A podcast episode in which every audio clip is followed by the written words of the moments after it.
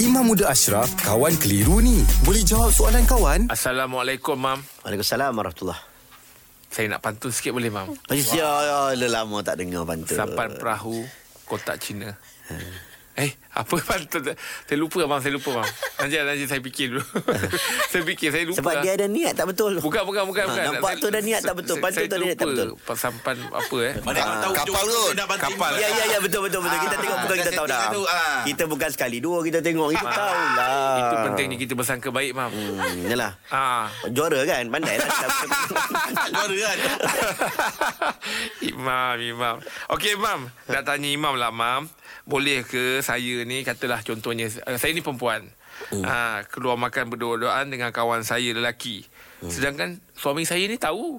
Ha, macam hmm. gitu. Berdua-duaan. Ha? Betul Soalan kan? nahu Nahu tu Macam ada soalan lagi Tak. Tu Imam pun tu tunggu Yelah. lah. Dia tak Sebab dia sebut dia dia tu perempuan. Saya suka nak bayangkan. Oh, suka bayangkan. Kan, suka nak bayangkan kalau dia perempuan kan. Tapi Imam, saya faham Imam soalan. selesa tak dengan soalan ni? Cerita dia Simple je Orang perempuan Puan Ah, pergi isteri makan orang. dengan office mate dia. Office mate. Lelaki. Lelaki. Hmm. Tapi suami dia tahu. Ya, Boleh dia ke? bukan isu suami tahu ataupun suami tak tahu. Isu yang pertama, isunya tak boleh berdua-duaan. Hmm. Isu yang kedua tidak boleh menimbulkan fitnah walaupun suami tahu menimbulkan fitnah.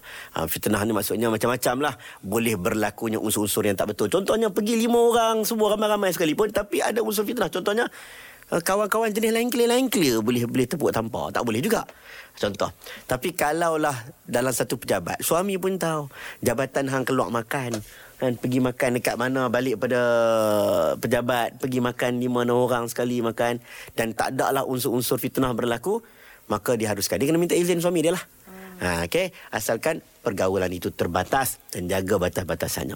Ha, jangan uh, orang kata dia tak ada tak ada batas langsung. Ha, dia kena ada limit dia.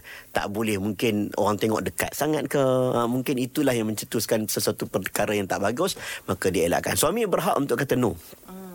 I rasa tak payah kot um, uh, Tak payahlah I tak selesa lah I ni kuat cemburu contohnya hmm. uh, Jadi Isteri ikutlah suami uh, Tapi kalau suami rasa Benda lah Dia makan dengan Dengan semua ramai-ramai Makan gathering Dia punya staff Tak ada masalah Okay Wallahualam Terima kasih, Mam. Alhamdulillah. Selesai satu kekeliruan. Anda pun mesti ada soalan kan? Hantarkan sebarang persoalan dan kekeliruan anda ke Sina.my sekarang.